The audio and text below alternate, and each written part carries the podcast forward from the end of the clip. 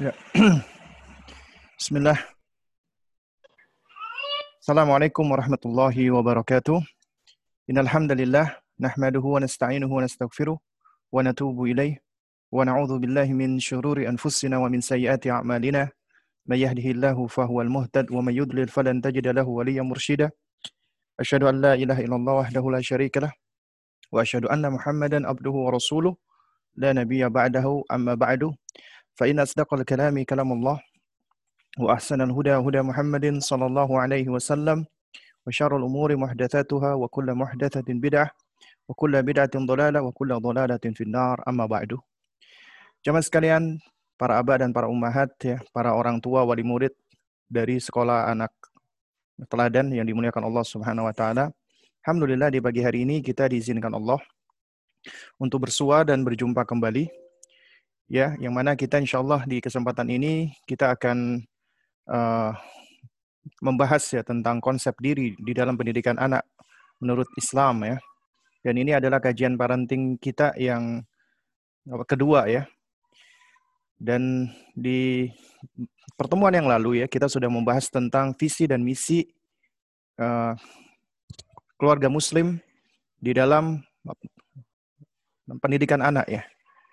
Jadi kita sudah membahas di pertemuan yang lalu tentang visi dan misi ya Muslim. Dan insya Allah di pertemuan yang kedua ini kita akan berbicara tentang bagaimana konsep diri dalam pendidikan anak ya. Artinya di sini kita sebagai orang tua, kita sebagai ya manusia ya yang Allah karuniakan anak, kita wajib dan harus memahami tentang ya konsep diri kita sendiri. Artinya kita harus mengenal dulu diri kita sendiri. Ya. Dan ini di antara salah satu asas ya jika kita ingin mendidik ataupun mentarbiyah ya orang lain termasuk anak atau keluarga kita.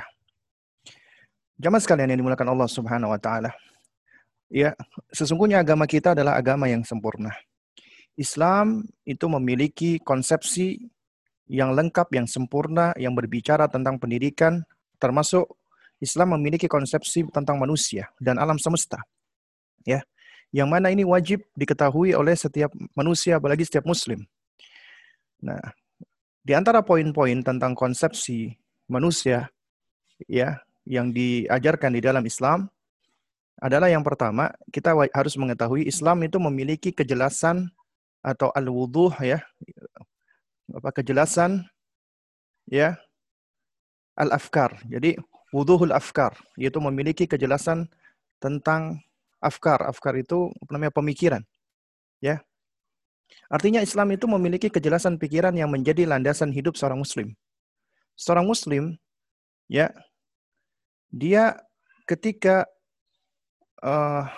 meyakini Islam adalah sebagai agamanya dan ini adalah sesuai dengan fitrahnya, maka ketika dia ya meyakini tentang tentang agamanya Islam, maka dia harus mempercayai dan mengikuti ya tentang semua apa yang ada di dalam agamanya dan dia harus juga mendakwahkannya, menyerukannya ya.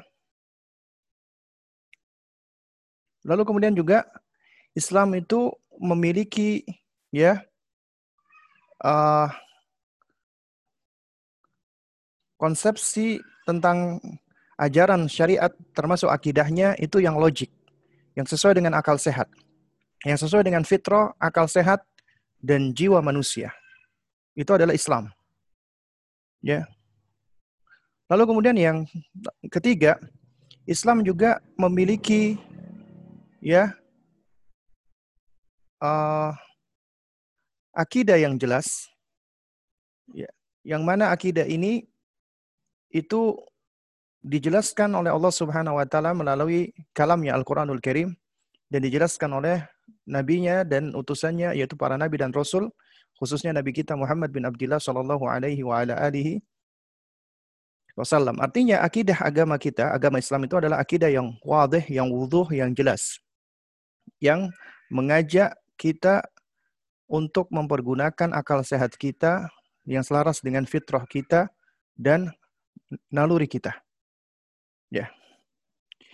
Nah, jadi ini diantara ya sejumlah konsepsi diri di dalam agama Islam ya. Baik, para abah dan para ummahat yang dimuliakan Allah Subhanahu wa taala ya. Jika kita berbicara tentang masalah konsepsi diri, di sini artinya kita sedang berbicara tentang bagaimana manusia memandang tentang dirinya, yaitu manusia memandang manusia. Yaitu manusia memandang tentang dirinya sebagai manusia. Manusia ketika memandang hal ini, ya, itu sejatinya mereka tidak keluar dari tiga jenis golongan. Ketika mereka memandang dirinya atau ketika mereka memandang manusia, ya. Yang pertama adalah manusia yang memiliki pandangan ifrat. Ifrat itu artinya berlebih-lebihan. Dia menganggap dirinya melebihi daripada kapasitasnya. Manusia memandang dirinya sebagai esensi atau wujud yang paling hebat, yang paling agung, yang paling besar di alam semesta. Dan ini adalah manusia-manusia yang mana mereka magrur. Magrur artinya tertipu dengan kecerdasannya, dengan kepintarannya, sehingga dia memandang dirinya sebagai wujud yang paling hebat. Manusia adalah yang paling hebat, yang paling besar, yang paling agung. Dan ini yang menyebabkan mereka mengajak menyeru kepada sifat-sifat yang buruk seperti ananiyah, selfish atau egoisme. Kemudian juga menyeru atau mengajak kepada ya gotrosah, yaitu sifat yang arogan dan kibria, angkuh. Dan ini akhirnya membuahkan adanya tiranisme, kelaliman, penjajahan, kolonialisme, dan yang semisalnya. Dan juga ini ya juga membentuk kepada sebagian manusia yang fanatik terhadap ras. Ya, jadi rasis diantaranya adalah mereka yang menganggap bahwasanya orang-orang yang berkulit putih adalah ras yang paling superior. Ya. Sedangkan ras lain mereka dianggap sebagai ras inferior. Ini adalah pandangan ifrat, pandangan berlebihan manusia terhadap diri mereka, manusia. Dan di sini Al-Qur'anul Karim itu mencontohkan di antaranya kaum 'Ad. Ya, kaum 'Ad Allah binasakan. Karena mereka adalah kaum yang sombong, yang arogan, yang angkuh, yang takabur. Kaum 'Ad di dalam surat Fusilat ayat 15 ya, dia mengatakan ya waqalu man ashaddu minna quwwah. Ya.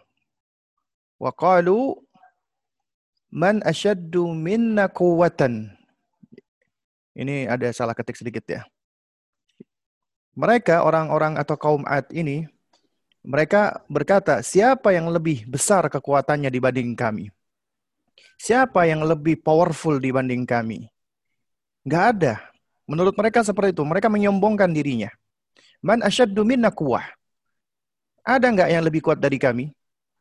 Mereka dengan pongah ya membanggakan dirinya. Demikian pula Allah contohkan di antara manusia-manusia yang punya pandangan ifrat seperti ini adalah Firaun alaihi la'natullah. Ketika dia diajak oleh Nabi yang mulia Nabi Musa alaihissalam. Dan dia mengatakan, ma'alimtu lakum min ilahin ghairi, kata Fir'aun alaihi la'natullah. Ya. Fir'aun mengatakan, ya, ma'alimtu lakum min ilahin ghairu. Dia berkata kepada para pembesar kaumnya. Ya. Yaitu, wahai pembesar kaumku, aku tidak tahu ada Tuhan, ya, ada sesembahan, ya, selain diriku. Artinya dia menganggap dirinya sebagai sesembahan. Hendaknya kalian menyembahku, hendaknya kalian mengagungkanku, kata Firaun alaihi la'natullah. Ya. Makanya ketika Nabi Musa alaihissalam itu mendatangi Firaun alaihi la'natullah dan mendakwahinya dengan cara yang lemah lembut, Firaun pun sombong, Firaun pun arogan, dia pentakabur dan dia mengatakan wa ana rabbukumul a'la, aku adalah Rabbmu yang paling tinggi, aku adalah Tuhanmu yang paling tinggi. Dia menganggap dirinya sebagai makhluk, bahkan udah mendaulat dirinya sebagai Rabb, sebagai Tuhan yang paling tinggi. Makanya Firaun itu adalah tagut yang paling besar di muka bumi ini. Alaihi la'natullah. Dan ini adalah manusia ketika memandang diri mereka dengan pandangan yang ifrat, yang berlebihan. Di sisi lain, ada pula manusia-manusia itu yang merendahkan dirinya. Ya. Dengan pandangan tafrit, merendahkan dirinya. Memandang dirinya sebagai wujud yang hina, yang rendah, nggak berkuasa di alam semesta ini. Ya. Makanya muncul di antara mereka ada orang-orang yang menundukkan dirinya, menundukkan kepalanya, bersujud kepada benda-benda mati. Seperti batu, api, bulan, bintang, matahari, pohon, kuburan, dan lain sebagainya. Mereka sujud, menundukkan kepalanya, merendahkan dirinya. Dan ini juga di antara manusia-manusia yang paling bodoh di muka bumi ini. Sebentar ya.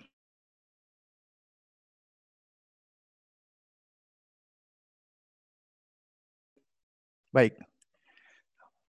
Jadi para abah dan para ummahat ya, ini adalah dua golongan dari dua kutub ya yang menyimpang, ifrat dan tafrit.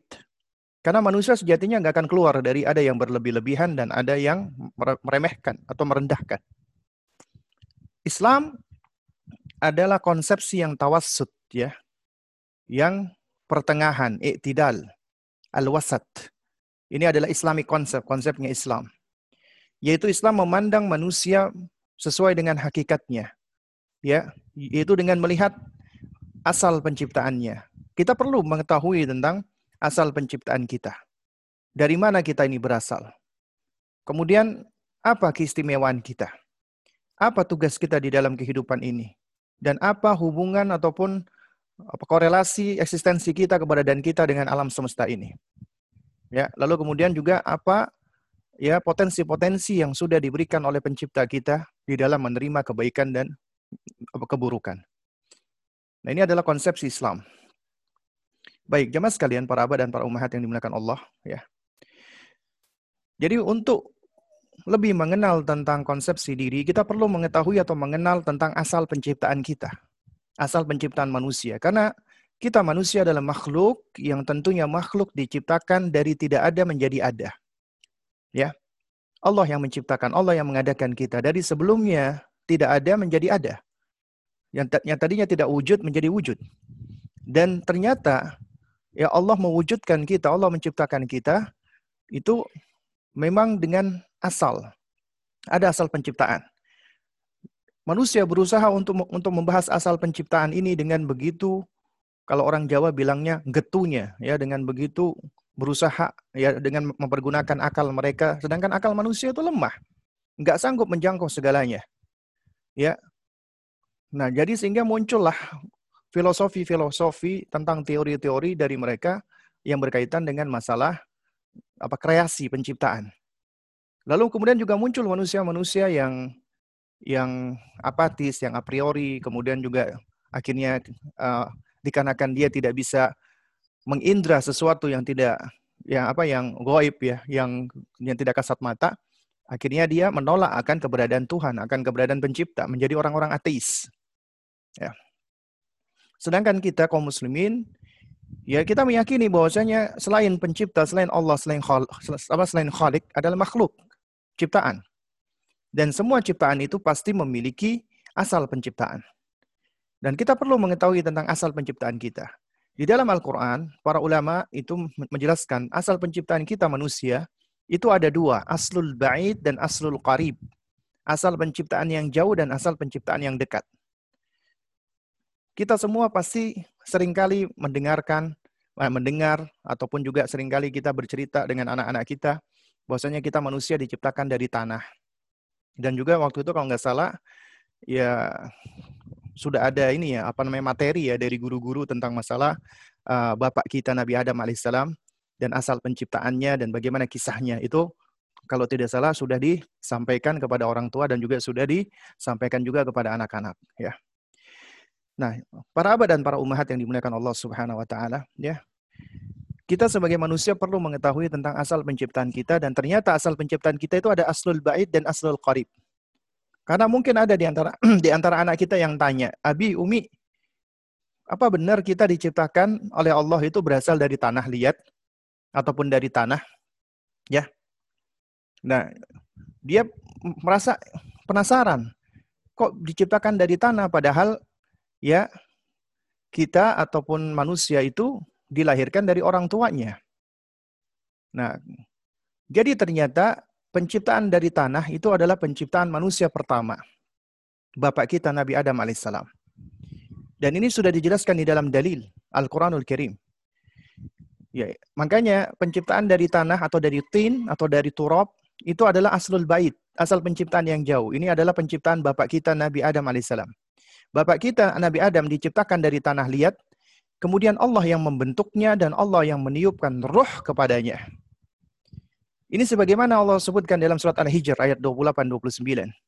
Allah berfirman, "Wa idh qala rabbuka lil malaikati inni khaliqun basharan min salsalin min hama'in masnun." Nah, perhatikan ini. "Wa idh qala rabbuka," dan ingatlah ketika Rabbmu Allah Subhanahu wa taala berkata kepada malaikat, lil malaikati. Allah berkata apa kepada malaikat? "Inni khaliqun basharan." Sesungguhnya aku akan menciptakan bashar, manusia, seorang manusia. Min salsalin min hama'im masnun. Min salsal, salsal itu dari tanah liat kering, ya. Min hama'in masnun, ya, yaitu dari semacam lumpur, ya, atau tanah liat yang pekat berwarna hitam, ya. Masnun artinya itu sudah terbentuk, ya. Allah menciptakan bapak kita Nabi Adam alaihissalam, Allah ciptakan dari tanah liat kering yang berasal dari lumpur hitam masnun yang sudah diberi bentuk, ya. Lalu kemudian kata Allah Subhanahu wa taala, "Fa idza sawaituhu wa nafakhtu fihi min ruhi faqa'u lahu sajidin." Maka apabila aku telah menyempurnakan penciptaannya, kejadiannya, Adam ini sudah diciptakan secara sempurna dan kemudian telah ditiupkan ruhnya, yaitu Allah telah meniupkan ruh ciptaannya, maka faqa'ulahu sajidin. Tunduklah kamu kepada Adam dengan bersujud. Allah muliakan bapak kita Nabi Adam alaihissalam. Bapak kita, manusia Allah ciptakan dari tanah. Allah ciptakan dari tanah liat. Allah ciptakan dari lumpur hitam. Ya. Tapi Allah muliakan bapak kita. Malaikat yang Allah ciptakan dari cahaya. Iblis dari bangsa jin yang Allah ciptakan dari api. Diperintah oleh Allah untuk bersujud, sujudnya sujud takriman, sujud pemuliaan, sujud penghormatan kepada Nabi Adam alaihissalam. Maka malaikat pun bersujud kecuali iblis. Kecuali iblis alaihi laknatullah. Kenapa? Iblis sombong, arogan, angkuh, congkak, merasa bahwasanya asal penciptaannya lebih mulia daripada asal penciptaan Adam alaihissalam. Ya, makanya Allah Subhanahu wa taala bertanya kepada iblis alaihi laknatullah, ya. "Ya Iblis, ma mana'aka," ya. Ini bisa kita lihat di dalam surat, ya, Al-A'raf ayat 12, ya. Allah Subhanahu wa taala, ya, bertanya kepada iblis, "Qala ma mana'aka alla tasjuda id amartuka." Wahai iblis, kenapa engkau tidak, apa yang menghalangi kamu sehingga kamu nggak mau bersujud kepada Adam ketika aku memerintahkan kepada kamu?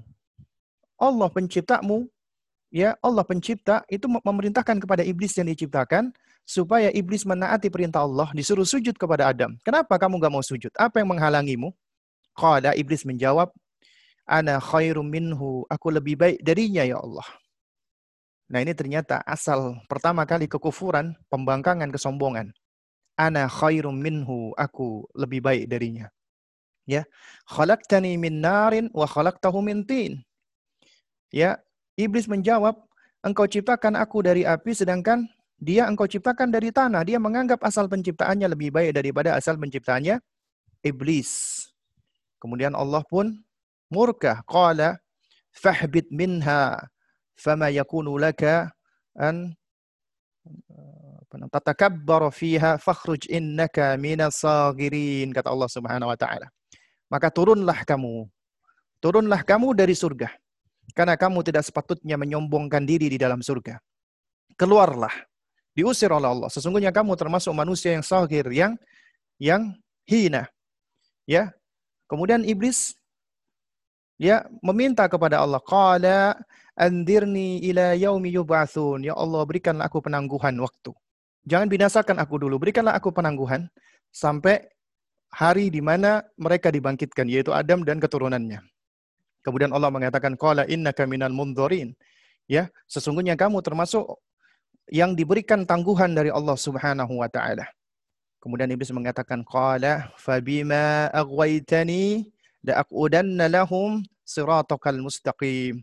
Ya Allah, karena engkau telah ya menvonis aku tersesat, maka aku akan menghalangi mereka, Adam dan anak keturunannya, dari jalanmu yang lurus. Ya, itu dalam surat Al-A'raf. Ya. Kemudian kita juga bisa lihat di dalam surat Shad ayat ke-75.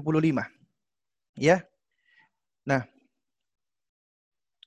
ini di dalam surat Shad ya, Allah Subhanahu wa taala itu di ayat ke-71 Allah sampaikan dulu ya kepada Nabi kita Muhammad, idz qala rabbuka lil malaikati inni khaliqun basharan min tin. Dan ingatlah ketika Rabbmu ya itu berkata kepada malaikat, sesungguhnya aku akan menciptakan manusia dari tin, dari tanah. Ya, jadi lafadznya mirip dengan lafadz surat Al-Hijr ini. Tapi di dalam surat Shad Allah menyebutkan min tin, dari tanah liat. Fa idza sawaituhu wa nafakhtu fihi min ruhi faqa'u lahu sajidin. Ya, dan apabila ya aku sudah sempurnakan penciptaannya dan sudah aku tiupkan roh dariku, maka ya tunduklah kamu semua dengan bersujud. Kemudian kata Allah Subhanahu wa taala, fasajadal malaikatu kulluhum ajmaun. Malaikat semuanya bersujud taat kepada Allah. Illa iblis istakbara, kecuali iblis karena dia sombong, wa kana minal kafirin, dan iblis termasuk orang-orang yang kafir. Allah bertanya kepada iblis, ya iblis, ma mana'aka an tasjuda lima khalaqtu bi yadayya. Ini perhatikan ini. Surat Shad ayat 75. Ini di antara ya, kemuliaan Bapak kita Nabi Adam alaihissalam. Wahai iblis, apa yang menghalangi kamu untuk sujud kepada makhluk yang khalaqtu biyadayya, yang aku ciptakan dengan kedua tanganku? Perhatikan. Allah katakan, Bapak kita diciptakan Allah dengan kedua tangannya. Ini merupakan bagian dari akidah Ahlus Sunnah. Kita meyakini Allah memiliki tangan. Laisa kamitslihi syai'un. Tapi tangannya Allah tidak sama dengan tangannya makhluk. Kita wajib tidak boleh bayangkan seperti itu. Jadi kita wajib mengimani siapa? Mengimani Allah Subhanahu wa taala dan mengimani firman-Nya. Ketika Allah menyampaikan tentang sifat-sifatnya, ya tentang zatnya, maka wajib kita mengimani tanpa perlu kita mempertanyakan kaifiatnya, bentuknya, atau kita samakan dengan makhluknya. Ya. Di sini Allah ciptakan Nabi Adam alaihissalam, Bapak kita, dengan kedua tangannya. Ya. Padahal Allah mampu untuk menciptakan kun fayakun, jadi maka jadilah. Tapi ternyata Allah ciptakan Bapak kita itu secara khusus, ya.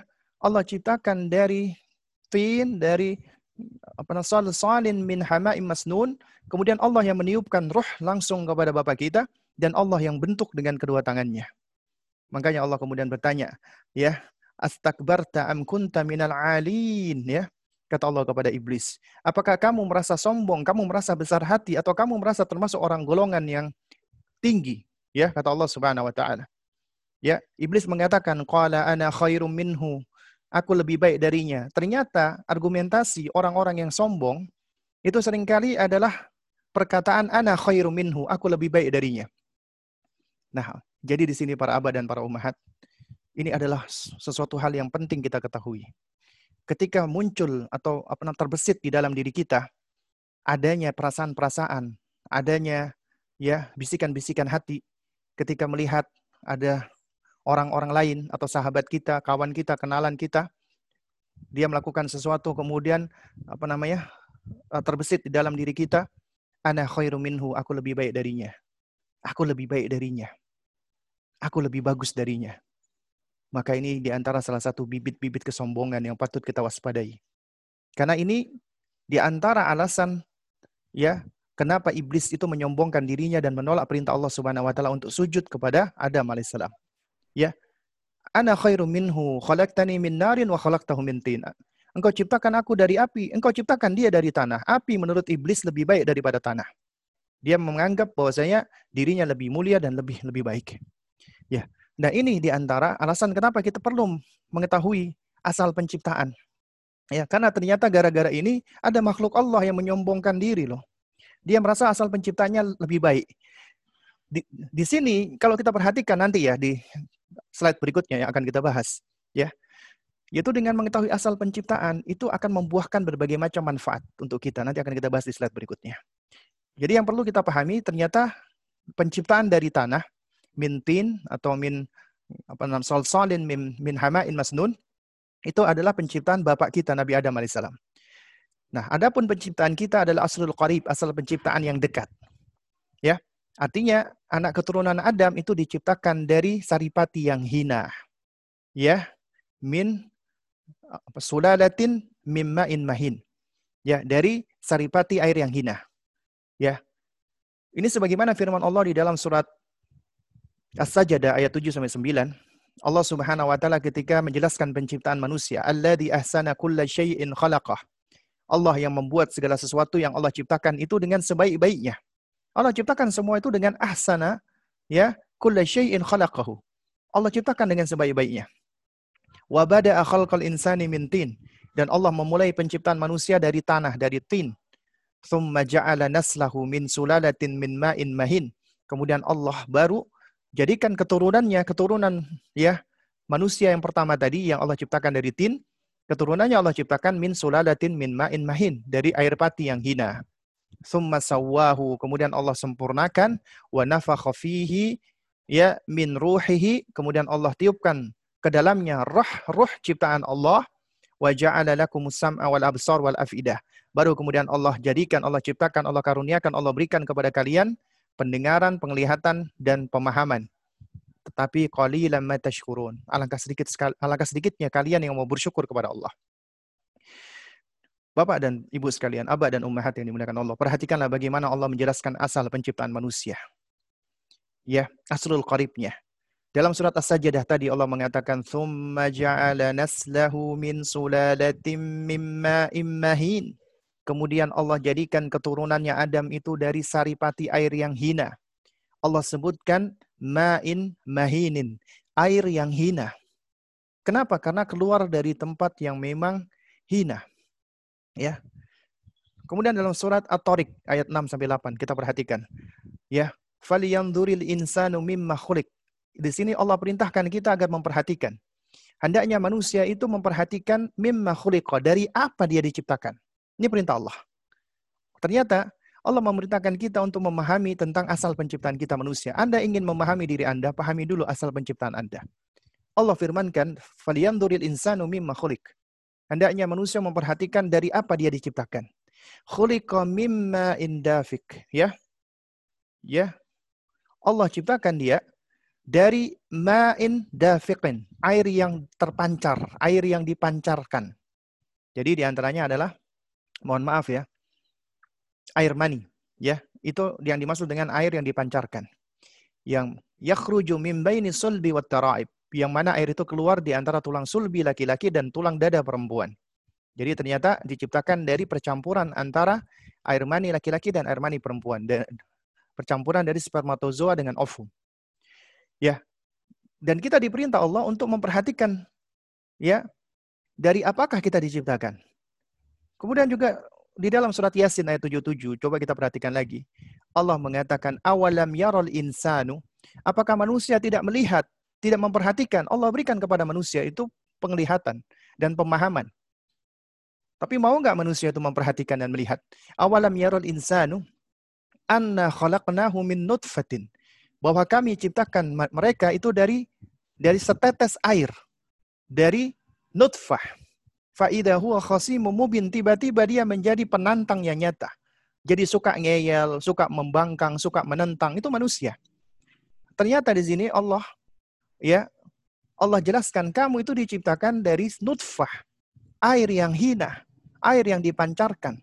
Tapi ketika kamu sudah terbentuk menjadi manusia, tiba-tiba kamu menjadi penantang yang nyata. Jadi manusia yang suka ngeyelan, suka membangkang, kufur kepada Allah. Ya. Nah, di antara manfaatnya para abah dan para ummahat, kita mengetahui hal ini ketika Allah mengatakan falyanzuril insanu mimma khuliqa. Awalam yaral insanu anna khalaqnahu min nutfatin. Ini semua tidak lain dan tidak bukan untuk menghancurkan kecongkakan. Ya. Melemahkan perasaan-perasaan takabur dan meredam arogansi manusia. Sehingga kita akan menjadi makhluk yang tahu diri, yang tawadhu. Ini tujuan kita mengetahui tentang asal penciptaan kita. Jamaah sekalian yang dimuliakan Allah Subhanahu wa taala. Ya, Syekh Abdurrahman An-Nahlawi rahimahullah di dalam kitab Usulut Tarbiyah Al-Islamiyah wa Asalibuha, ya, di dalam bab, ya, Hakikatul Insani wa Aslu Khalqihi, yaitu beliau menjelaskan di antara buah, ya, ketika manusia mengetahui asal penciptaannya di dalam Al-Qur'an. Yang pertama adalah manusia akan mengetahui kelemahannya. Ya. Jadi manusia tahu dia itu lemah. Diciptakan dari sesuatu yang tidak berharga, tidak bernilai, yang hina. Sehingga sejatinya apa yang mau dibanggakan, apa yang mau dijadikan sebagai sumber kesombongan. Lalu kemudian juga, ya, apa? Kemudian manusia juga akan tahu tentang pertolongan Allah Subhanahu wa taala. Ya. Tahu, ya, bahwasanya Allah Subhanahu wa taala ketika kita itu masih belum berupa apapun, ketika kita masih berupa nutfah, dan kemudian kita berada di dalam rahim ibu kita, kemudian kita berkembang di dalamnya, itu yang, ya, yang menolong kita, membantu kita, itu adalah Allah Subhanahu wa taala. Sebagaimana dalam surat Az-Zumar, ya, ayat ke-6 ini Allah mengatakan, yakhluqukum fi butuni ummahatikum khalqan min ba'di khalqin. Allah ciptakan kalian di dalam rahim ibu-ibu kalian itu khalqan min ba'di khalqin, ya, yaitu dengan tahapan demi tahapan, perubahan demi perubahan, fi dhulumatin thalathin, yaitu di dalam 3 kegelapan, ya. Ini sesuai dengan scientific, ya, tentang ilmu embriologi. Ini sebenarnya sudah saya bahas, ya, semalam, ya, di dalam kajian tentang seni mendidik anak-anak usia dini, ya. Nah, jadi Allah yang menciptakan dan Allah yang mengatur, yang menjaga, dan yang memeliharanya, gitu loh. Artinya ketika kita tahu, ketika kita itu berkembang di dalam janin ibu kita, itu yang menjaga kita, memelihara kita, yang mengizinkan kita hingga akhirnya kita berkembang dan bertumbuh, itu adalah Allah Subhanahu wa taala. Dan ini juga menunjukkan pengakuan atas kebesaran Allah, keagungan Allah, keesaan Allah sebagai pencipta, dan Allah adalah sebaik-baiknya pencipta, satu-satunya sebaik-baik pencipta. Kemudian ini juga akan membuahkan rasa syukur kita kepada Allah. Ya, sebagaimana yang dicontohkan oleh Rasulullah di dalam doanya saat sujud sahwi. Coba, ketika kita sujud, di antaranya yang sujud sahwi, ya, atau sujud yang lainnya, Nabi mengajarkan kita untuk berdoa dengan doa ini. Ini doa yang sebenarnya sangat erat kaitannya ketika kita mengetahui, ya, asal penciptaan kita dan bagaimana kita diciptakan. Ketika sujud, kita meletakkan anggota tubuh kita yang paling tinggi itu ke tempat yang paling rendah. Tapi ternyata sujud itu adalah posisi yang paling dekat dengan pencipta kita. Ya, jadi kondisi yang paling dekat antara seorang hamba dengan Rabb-nya adalah ketika dia sujud. Ya, makanya sujud itu termasuk penghinaan, menghinakan diri. Tapi penghinaan atau menghinakan diri kepada Allah itu kemuliaan. Hamba menghinakan dirinya di hadapan Allah itu kemuliaan. Tapi hamba yang menghinakan dirinya di hadapan makhluk, maka itu kehinaan. Tapi kalau kita menghinakan diri di hadapan Allah pencipta kita, maka itu adalah kemuliaan. Dan ketika kita sujud, di antara yang diajarkan oleh Nabi, kita mengucapkan apa? Sajada wajhiya lilladzi khalaqahu wa sawwarahu wa syaqqa sam'ahu wa basarahu fatabarakallahu ahsanul khaliqin. Sajada wajhiya, wajahku bersujud, lilladzi khalaqahu, kepada zat yang menciptakan wajahku tadi, wasawwarahu, dan membentuk wajahku tadi, memberikannya rupa, wasyaqqa sam'ahu, dan kemudian juga mengaruniakan ya di wajahku tadi itu ada pendengaran, indera pendengaran, wa basarahu, dan penglihatan. Fatabarakallahu ahsanul khaliqin. Sungguh Maha Suci Allah, satu-satunya pencipta yang paling baik. Hadis riwayat Imam Muslim. Ya Allah menciptakan wajahku. Kemudian aku sujud, meletakkan wajahku yang paling tinggi ini di tempat yang paling rendah dalam rangka untuk meninggikan Allah, untuk memuliakan Allah, mengagungkan Allah. Dan di wajah inilah Allah memberikan kita rupa. Allah memberikan kita bentuk. Dan Allah memberikan kita pendengaran dan penglihatan di wajah kita ini. Dan ini kita letakkan di tempat yang paling rendah dalam rangka untuk mengagungkan dan meninggikan Allah. Dan itu adalah kemuliaan. Ini menunjukkan bahwasanya kita ini hina. Tapi ketika kita menghinakan Allah, ketika kita menghinakan diri kita di hadapan Allah, maka sejatinya itu adalah kemuliaan. Ya. Tapi apabila kita menghinakan diri di hadapan manusia, maka itu sejatinya adalah kehinaan. Baik, para abah dan para ummahat yang dimuliakan Allah. Kemudian konsep kedua yang perlu kita pahami, kita manusia ini adalah makhluk yang mukarram. Kita tahu tadi, asal penciptaan itu menyebabkan ternyata kita diciptakan Allah itu dari air yang hina. Sehingga nggak sepatutnya kita menyombongkan diri, nggak sepatutnya kita itu membanggakan diri kita. Nggak ada yang bisa dibanggakan dari diri kita. Ya, seharusnya kita tahu diri, kita tawadhu, ya. Tapi ternyata di sisi lain Allah muliakan kita. Makhluk mukarram yang dimuliakan oleh Allah Subhanahu wa taala. Bapak kita pun dimuliakan Allah Subhanahu wa taala. Allah ciptakan bapak kita langsung dengan kedua tangannya. Dan Allah bentuk melalui tanah liat. Ya. Lalu kemudian Allah tiupkan roh kepadanya. Kemudian Allah perintahkan malaikat dan jin, di antaranya iblis, untuk sujud kepadanya. Maka sujudlah malaikat kecuali iblis. Karena dia merasakan karena dia menganggap penciptaan dia lebih baik daripada penciptaan bapak kita Adam alaihissalam. Jamaah sekalian yang dimuliakan Allah Subhanahu wa taala, ya. Allah Subhanahu wa taala melebihkan manusia dibandingkan makhluk yang lainnya. Dan Allah tundukkan alam semesta ini untuk kita manusia.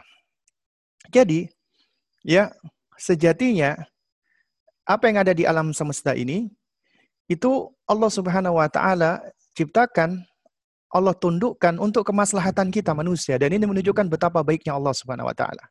Dalilnya banyak sekali. Di antara dalilnya adalah ketika ya kita bicara apa dalil Allah memuliakan kita manusia. Surat Al-Isra ayat 70. Allah Subhanahu wa taala mengatakan, "Walaqad karramna bani Adam." Sungguh kami telah muliakan Bani Adam, anak keturunan Adam. "Wa hamalnahum fil barri wal bahri."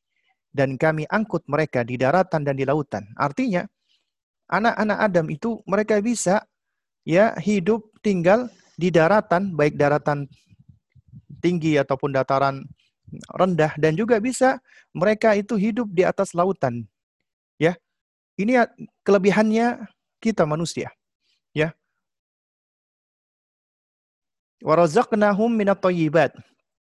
Dan kami karuniakan kepada manusia itu dari rezeki yang baik-baik, dari yang thayyib. وَفَضَّلْنَاهُمْ عَلَى كَثِيرٍ مِّمَّنْ خَلَقْنَا تَفْضِيلًا. Dan kami lebihkan mereka, manusia, atas kebanyakan makhluk yang telah kami ciptakan. Jadi ternyata manusia itu secara asal Allah muliakan, ya, Allah berikan kelebihan. Ya, ini secara asal. Ya. Namun ternyata ada manusia yang lebih hina daripada hewan. Nanti akan kita bahas, ya.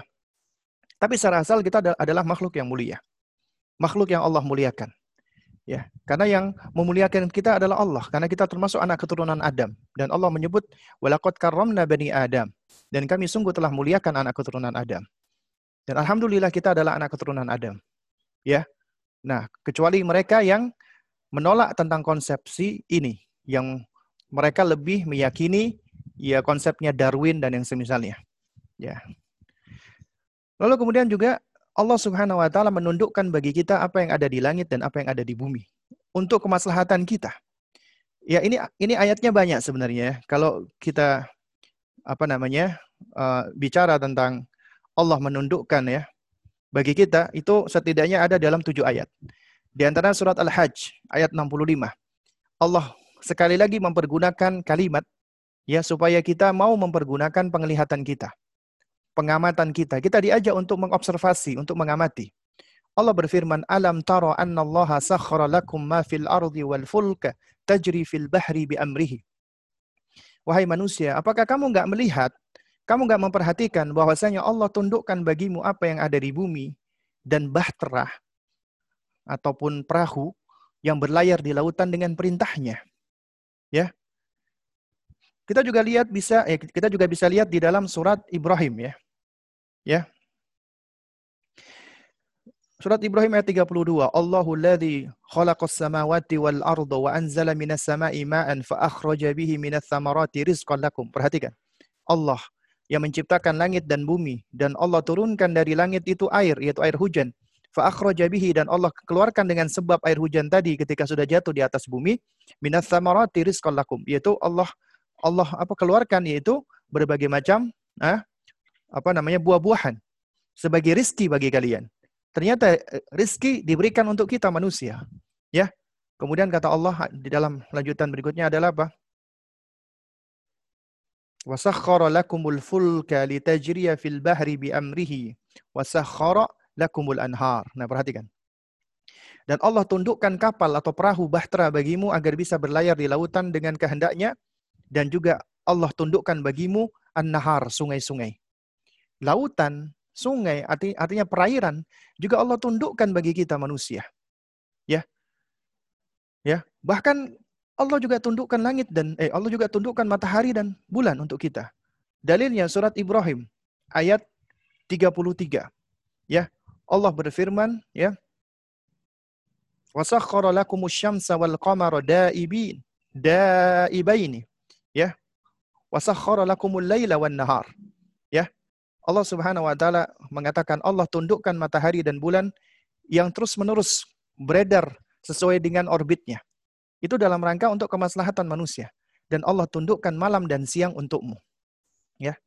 Dan masih banyak lagi ya.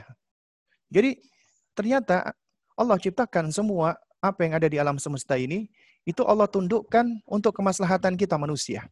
Oleh karena itu di antara faidah ayat yang bisa kita ambil adalah Allah mengaruniakan kepada kita manusia kemampuan. Kita memiliki kapabilitas untuk dapat menguasai dan menundukkan alam yang Allah ciptakan untuk kemaslahatan kita manusia. Ini menunjukkan kemuliaan kita. Ya, Allah utamakan dan Allah lebihkan kita dibanding makhluk yang lainnya. Makanya Allah jadikan kita sebagai khalifatu fil ard, ya, sebagai khalifah ya di muka bumi ini.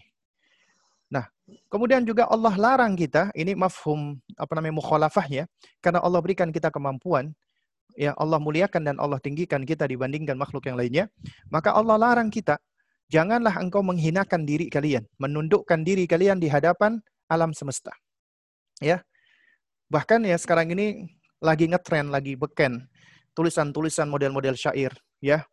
Biarkan semesta yang menolongmu, biarkan semesta yang membantumu, ya, biarkan semesta yang akan menentukan. Apa maksudnya, ya? Jadi semesta yang akan menolong. Ini kalimat-kalimat yang bisa menghantarkan kepada kekufuran. Karena semesta itu artinya adalah alam, ciptaan, makhluk. Yang bisa menolong kita cuman Allah, bukan semesta. Yang bisa membantu kita adalah Allah Subhanahu wa taala.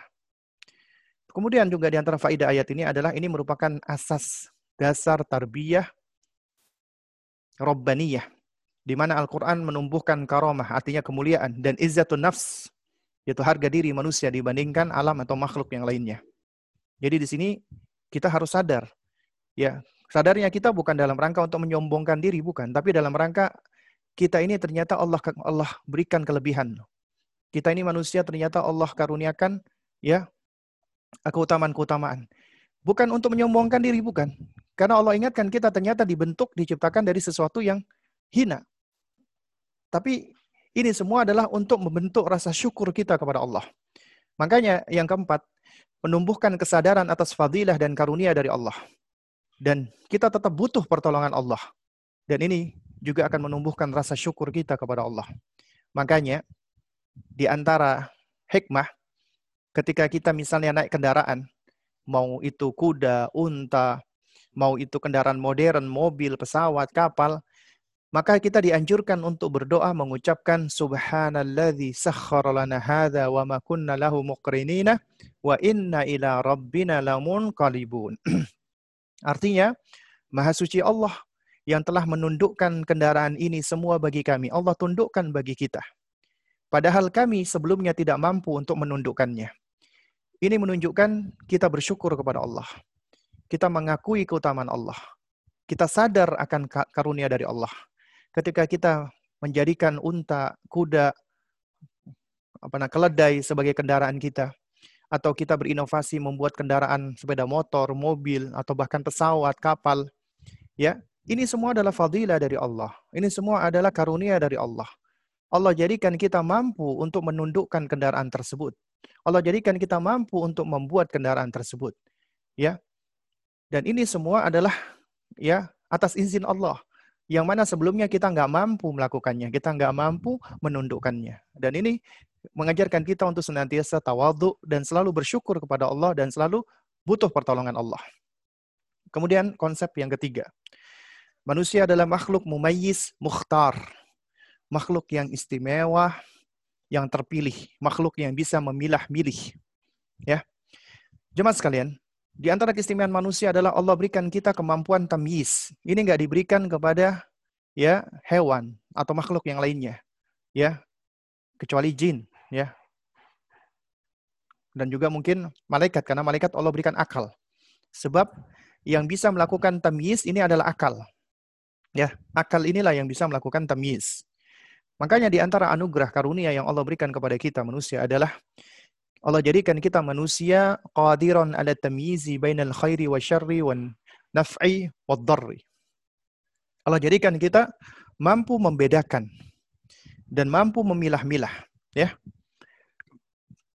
antara mana yang baik dan mana yang buruk, mana yang bermanfaat dan mana yang berbahaya. Allah sudah berikan ini, Allah sudah karuniakan ini semua sudah Allah install di dalam diri kita, yaitu dalam bentuk akal, dalam bentuk af'idah, fu'ad. Dengan hal ini kita akhirnya bisa, ya, tamyiz, bisa yumayyizu bainal asya'. Sebagaimana Al-Hafidz Ibnu Katsir ketika menafsirkan An-Nahl ayat 78, wa ja'ala lakumus sam'a wal absara wal af'idah. Kata Ibnu Katsir, al-af'idatu hiyal uqul, yaitu akal. Ya. Yaitu allati biha yumayyizu bainal asya'. Yang mana dengan akal itu kita mampu memilah-milah segala sesuatu, yang baik dan yang buruk, yang bermanfaat dan yang berbahaya. Akal. Kemudian juga fadilah yang Allah karuniakan kepada kita adalah Allah ilhamkan kepada kita, ya, kepada jiwa kita, yaitu ada kefasikan dan ketakwaan. Sebagaimana dalilnya dalam surat Asy-Syams ayat 7 sampai 10. Allah Subhanahu wa taala berfirman, "Wa nafsi wa ma sawwaha," dan demi jiwa dan juga dengan penyempurnaan penciptaannya. Fa'alhamaha fujuraha wa taqwaha, dan Allah ilhamkan kepadanya yaitu jalan kefajiran, jalan keburukan dan jalan ketakwaan. Ya, jalan kefasikan dan jalan ketakwaan. Tapi kemudian perhatikan ayat berikutnya. Jadi jangan sampai kita punya anggapan fa'alhamaha fujuraha wa taqwaha, berarti Allah sudah ilhamkan baik dan buruk, berarti ya sudah. Berarti kalau kita melakukan keburukan, ya berarti itu karena ilham Allah. Enggak, bukan demikian yang dimaksud. Allah itu sudah ilhamkan, artinya Allah berikan kita kemampuan untuk bisa mengetahui mana jalan kefajiran dan mana jalan ketakwaan. Dan kita diberikan Allah irodah. Ya, nanti akan kita bahas, ya, di poin berikutnya. Ya, nah makanya Allah sebutkan di ayat lanjutan, yaitu di ayat yang ke-9 dan ke-10. Qad aflaha man zakkaha. Sungguh, ya, sungguh beruntung orang-orang yang mensucikan jiwanya, wa qad khaba man dassaha, dan sungguh celaka orang-orang yang mengotori jiwanya. Mensucikan jiwanya tentunya dengan melakukan amalan-amalan ketakwaan, dan mengotori jiwanya tentunya dengan melakukan amalan-amalan keburukan. Kemudian yang ketiga, Allah menanamkan ke dalam jibillah, yaitu tabiat dasar manusia, adanya istidadat, adanya potensi-potensi kepada kebaikan dan keburukan. Artinya manusia itu sudah memiliki potensi untuk melakukan kebaikan dan keburukan. Nah, tinggal, ya, mana yang akan dipilih oleh manusia. Makanya ada ikhtiar. Ikhtiar itu sebenarnya upaya manusia untuk memilih. Ya. Nah, makanya di poin keempat, Allah berikan manusia iradah, kehendak. Manusia itu punya kehendak loh. Punya keinginan, punya masyiah. Ya, punya kehendak. Yang dengannya manusia itu mampu untuk yakhtar, memilih. Ya, mana jalan yang dapat menghantarkannya kepada kebahagiaan dan kebaikan, dan mana jalan yang dapat mengantarkannya kepada keburukan dan kesengsaraan. Jadi di situ ada choice, ada pilihan yang bisa manusia lakukan. Ya, berupa irodah. Tapi irodahnya manusia ini terbatas. Ya, muqayyadah. Sedangkan irodah atau kehendaknya Allah itu yang mutlak. Manusia bisa berkehendak tapi tetap keputusan ada di tangan Allah.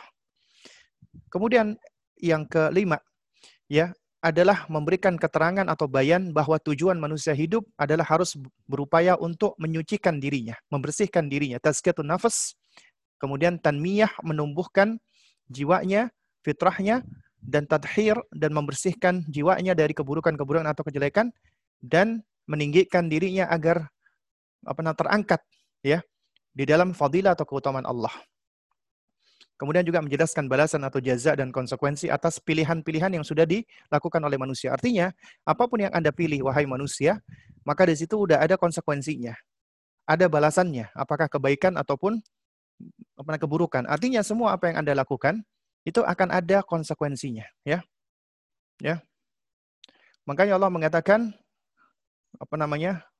فَمَا يَعْمَلْ مِثْقَالَ ذَرَّةٍ خَيْرًا يَرَهُ وَمَا يَعْمَلْ مِثْقَالَ ذَرَّةٍ شَرًّا يَرَهُ.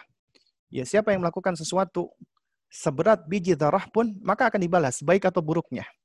Ya. Nah, karenanya jika memilih keburukan dan kemaksiatan, maka dia akan terhina dan mendapatkan adab. Kalau dia memilih kebaikan, maka dia akan terangkat kedudukannya dan dia akan bahagia. Kemudian konsep yang berikutnya. Ya. Jadi yang sabar ya para abah dan ummahat ya, insyaallah sebentar lagi selesai. Manusia adalah makhluk pembelajar dan dapat dididik. Artinya kita adalah makhluk yang bisa belajar dan juga bisa diajari. Allah mengkaruniakan kepada kita berbagai macam karunia sehingga bisa menjadikan kita sebagai makhluk pembelajar. Nah, ini penting sekali, perlu kita pahami bersama ya. Allah karuniakan kepada kita al-qudrah ala ta'allum wal ma'rifah. Kemampuan untuk bisa belajar dan mengenal, mengetahui. Dengan cara apa? Allah karuniakan kepada kita adawat, instrumen akan kemampuan-kemampuan ini. Ya, Allah sudah berikan kepada kita jihaz, instrumen, ya, alat-alat untuk bisa belajar. Di antaranya dalilnya surat An-Nahl tadi ayat 78. Wa ja'ala lakumus sam'a ya wal absar wal af'ida la'allakum tashkurun. Allah berikan kepada kamu indera pendengaran, penglihatan dan pemahaman agar kamu bersyukur kepada Allah. Jadi ini adalah indera yang Allah karuniakan untuk kita. Alat-alat ya adawat at-ta'allum untuk bisa belajar. Kemudian yang kedua, di antara yang Allah berikan kepada kita adalah kemampuan kita untuk bisa qiraah, membaca. Artinya qiraah artinya kita bisa mengamati, mengobservasi, mencermati, meneliti, dan ini banyak digunakan Allah di dalam Al-Qur'an. Makanya Allah seringkali mengatakan falyanzur al-insanu, hendaknya manusia itu melihat ya, atau misalnya Allah mempergunakan dengan kalimat afala yanzuruna ya ilal ibili kaifa khuliqat, misalnya begitu ya. Kenapa manusia tidak melihat, tidak memperhatikan? Karena manusia diberikan kemampuan untuk bisa mengamati, melihat. Demikian pula coba kita perhatikan Nabi kita Muhammad sallallahu alaihi wasallam ketika wahyu pertama kali turun. Ketika wahyu pertama kali turun, coba kita perhatikan. Ya. Apa firman Allah yang pertama kali disampaikan melalui perantaran Jibril kepada Nabi kita? Padahal Nabi kita adalah seorang yang ummi, tidak bisa membaca dan menulis. Ya. Dan ini memang hikmah, memang merupakan bagian dari ketetapan Allah. Allah jadikan Nabi kita termasuk manusia yang tidak bisa membaca dan menulis. Sehingga ini untuk menghilangkan anggapan bahwasanya Nabi kita itu ya mengcopy paste ajaran Islam dari agama-agama lainnya. Karena Nabi nggak bisa baca, nggak mungkin Nabi baca kitab-kitab suci lainnya. Makanya ketika Nabi banyak menyampaikan ajaran-ajaran dari nabi-nabi sebelumnya, ini menjadi mukjizat, ya. Dan Al-Qur'an ketika turun kepada Nabi, ya, apa yang pertama kali diperintahkan? Iqra, bacalah wahai Muhammad. Iqra. Nabi mengatakan, aku nggak bisa membaca. Diulangi lagi, Iqra. Nabi menjawab lagi, ya. Yaitu apa? Nabi mengatakan apa namanya? Walastu biqari'in, aku nggak bisa baca. Iqra, bacalah. Ya. Iqra bismi rabbikal ladzi khalaq, dengan menyebut nama Tuhanmu yang menciptakanmu. Nah, jadi ternyata pertama kali yang Allah turunkan itu adalah ajakan Nabi untuk membaca. Iqra. Iqra wa rabbukal akram alladzi 'allama bil qalam 'allamal insana ma lam ya'lam. Bacalah, ya, demi Tuhanmu yang apa namanya memuliakan, yang mana Allah itu mengajarkan manusia dengan al-qalam. Allah ajarkan manusia bisa menulis, ya. Kita bisa menulis, yang mengajarkan sejatinya adalah Allah. Alamal insana ma lam ya'lam, yang mengajarkan manusia apa yang tidak mereka ketahui. Jadi Allah jadikan kita kemampuan untuk bisa membaca. Kemudian yang ketiga, Allah berikan kita kemampuan untuk berbahasa. At-tasammi, memberikan nama, atribut, label. Luar biasa kita manusia. Hewan itu berkomunikasi. Hewan itu juga berbicara sesuai dengan, ya, bahasa mereka, ya. Tapi bahasa manusia itu adalah bahasa yang lebih sempurna.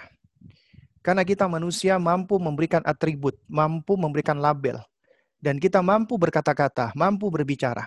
Seperti saat ini misalnya saya ketika sedang berbicara, saya melontarkan, ya, suara-suara. Yang suara yang saya keluarkan ini ada, ya, ada vokal, ada konsonan yang akhirnya membentuk kata-kata. Setiap kata yang saya ucapkan membentuk kalimat, dan kalimat-kalimat yang saya lontarkan itu bisa membentuk makna yang bisa dipahami. Dan ini adalah kelebihan kita manusia. Allah Subhanahu wa taala, ya, ajarkan bapak kita itu adalah at-tasammi. Yaitu apa? Allah ajarkan bapak kita, ya, tentang nama-nama segala sesuatu. Sebagaimana dalam surat Al-Baqarah ayat 31-32. Allah Subhanahu wa taala mengatakan, wa 'allama Adam al-asma'a kullaha. Ya, Allah ajarkan kepada nabi kita, bapak kita Nabi Adam alaihissalam, itu nama-nama segala sesuatu. Ya. Jadi Allah Subhanahu wa taala ajarkan semuanya, ya. Nama-nama benda-benda seluruhnya Allah ajarkan semuanya. Kemudian kata Allah Subhanahu wa taala, coba kita perhatikan, ya. Jadi wa 'allama Adam al-asma'a kullaha. Allah ajarkan kepada bapak kita Adam semua nama-nama benda apapun itu. Summa aradahum 'alal malaikati. Kemudian Allah Subhanahu wa taala, ya, lontarkan kepada malaikat, ya. Lalu kemudian artinya Allah uji malaikat. Faqala ambiuni bi asma'i haula'i in kuntum shadiqin. Ya, wahai malaikat, sebutkanlah kepadaku nama benda-benda itu jika kamu orang-orang yang benar. Ya. Jadi diuji malaikat, ya. Kemudian apa jawaban malaikat? Qalu subhanaka, maha suci engkau ya Allah. La ilma lana illa ma 'allamtana. Kami enggak punya ilmu, kami enggak tahu kecuali apa yang engkau ajarkan kepada kami. Jawaban malaikat. Ternyata bapak kita Nabi Adam itu memiliki kelebihan dibandingkan malaikat. Allah ajarkan kepada bapak kita nama-nama segala sesuatu. Apapun itu diajarkan kepada bapak kita. Ya. Jadi, ya, bapak kita Nabi Adam alaihissalam, beliau mampu untuk berbahasa dan mampu untuk memberikan nama, atribut, label kepada apapun itu. Dan ini diturunkan kepada kita, pengetahuan ini. Kita mampu untuk mendeskripsikan dan melabeli sesuatu yang bisa kita indera, yang bisa kita rasakan, yang bisa kita dengarkan. Kita bisa mendeskripsikannya. Kita bisa mampu untuk mencoba memberikan nama atau labelnya. Kemudian juga di antara instrumen yang Allah berikan kepada kita agar kita bisa belajar adalah indera pendengaran, penglihatan, dan pemahaman. An-Nahl 78. Ini juga sudah sering kita bahas ya. Yaitu waja'ala lakumus sam'a wal absara wal af'ida la'allakum tashkurun. Allah berikan kepada kalian pendengaran, penglihatan, dan pemahaman agar kalian bersyukur. Kemudian ini yang juga menarik adalah di antara instrumen manusia yang Allah berikan adalah lisan. Wal qudratu 'alal bayan. Lisan dan kemampuan untuk menyampaikan gagasan, untuk berbahasa, untuk menjelaskan. Dalilnya surat Ar-Rahman, 'allamal Qur'an, khalaqal insan, 'allamahul bayan. Ar-Rahman. Ya. Rabb kita yang Maha Rahman, ya. Ar-Rahman, ya. 'Allamal Qur'an, yang mengajarkan Al-Qur'an, ya. Khalaqal insan, yang menciptakan manusia. Allamahul bayan, yang mengajarkan manusia itu mampu untuk berbicara, mampu untuk mengungkapkan gagasan. Allah ternyata yang menciptakan kita seperti ini. Ya. Sehingga kita mampu untuk apa? Untuk berbicara, ya. Ya. Juga demikian Allah sebutkan alam naj'al lahu 'ainain wa lisanan wa syafatain, ya.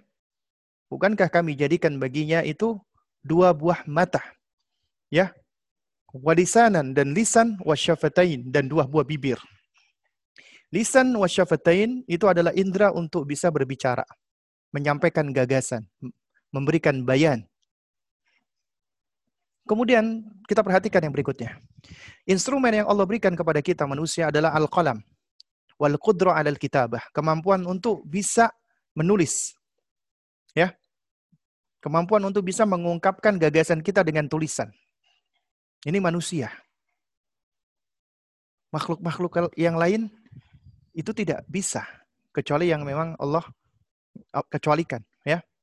Manusia Allah berikan kemampuan untuk bisa mengeluarkan gagasan dalam bentuk tulisan. Makanya Allah turunkan Al-Quran, selain dalam bentuk qiraah, Qur'anan, bacaan, yang bisa kita dengarkan dan bisa kita tirukan, Allah juga turunkan Al-Quran, dan Allah jaga dalam bentuk suhuf, mushaf, maktub yang tertulis. Makanya dikatakan Al-Kitab. Al-Kitab maknanya adalah Al-Maktub yang tertulis. Kitabullah Al-Quran. Di dalam mushaf. Tertulis dalam bentuk ya buku. Di dalam mushaf. Yang bisa kita baca. Artinya ternyata Allah karuniakan kita kemampuan untuk bisa menulis dan bisa membaca. Luar biasa ya Allah Subhanahu wa Ta'ala ketika menciptakan kita. Dan ini adalah potensi-potensi yang harus kita pahami, ya juga ya dimiliki oleh anak-anak kita gitu loh. Ya. Lalu kemudian di antara instrumen manusia adalah al-qudrah 'ala tafakkur, kemampuan untuk merenung, memikirkan dan memahami. Dalilnya banyak sekali ya. Ya, di antaranya misalnya surat apa namanya? Adz-Dzariyat misalnya, ya. Itu ketika Allah memerintahkan kita untuk bertafakur ya agar kita merenungi penciptaan diri kita misalnya wa fi anfusikum afala tubsirun, dan juga di dalam diri kalian lantas kenapa kalian enggak mau melihatnya, enggak mau mengamatinya. Artinya di dalam diri kita itu ada tanda-tanda kebesaran Allah Subhanahu wa Ta'ala.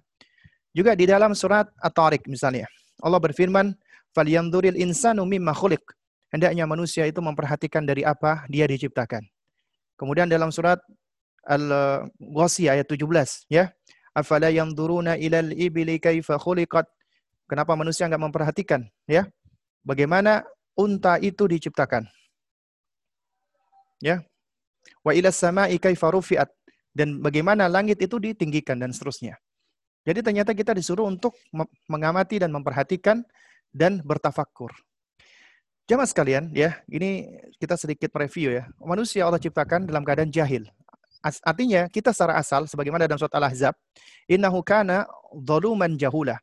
Kita itu Allah ciptakan secara asal itu adalah zaluman jahulan, ya, yaitu zalim dan jahil, ya. Ini juga Allah sebutkan dalam surat An-Nahl, wallahu akhrajakum min butuni ummahatikum la ta'lamuna syai'a wa ja'ala lakumus sam'a wal absara wal af'idah la'allakum tashkurun.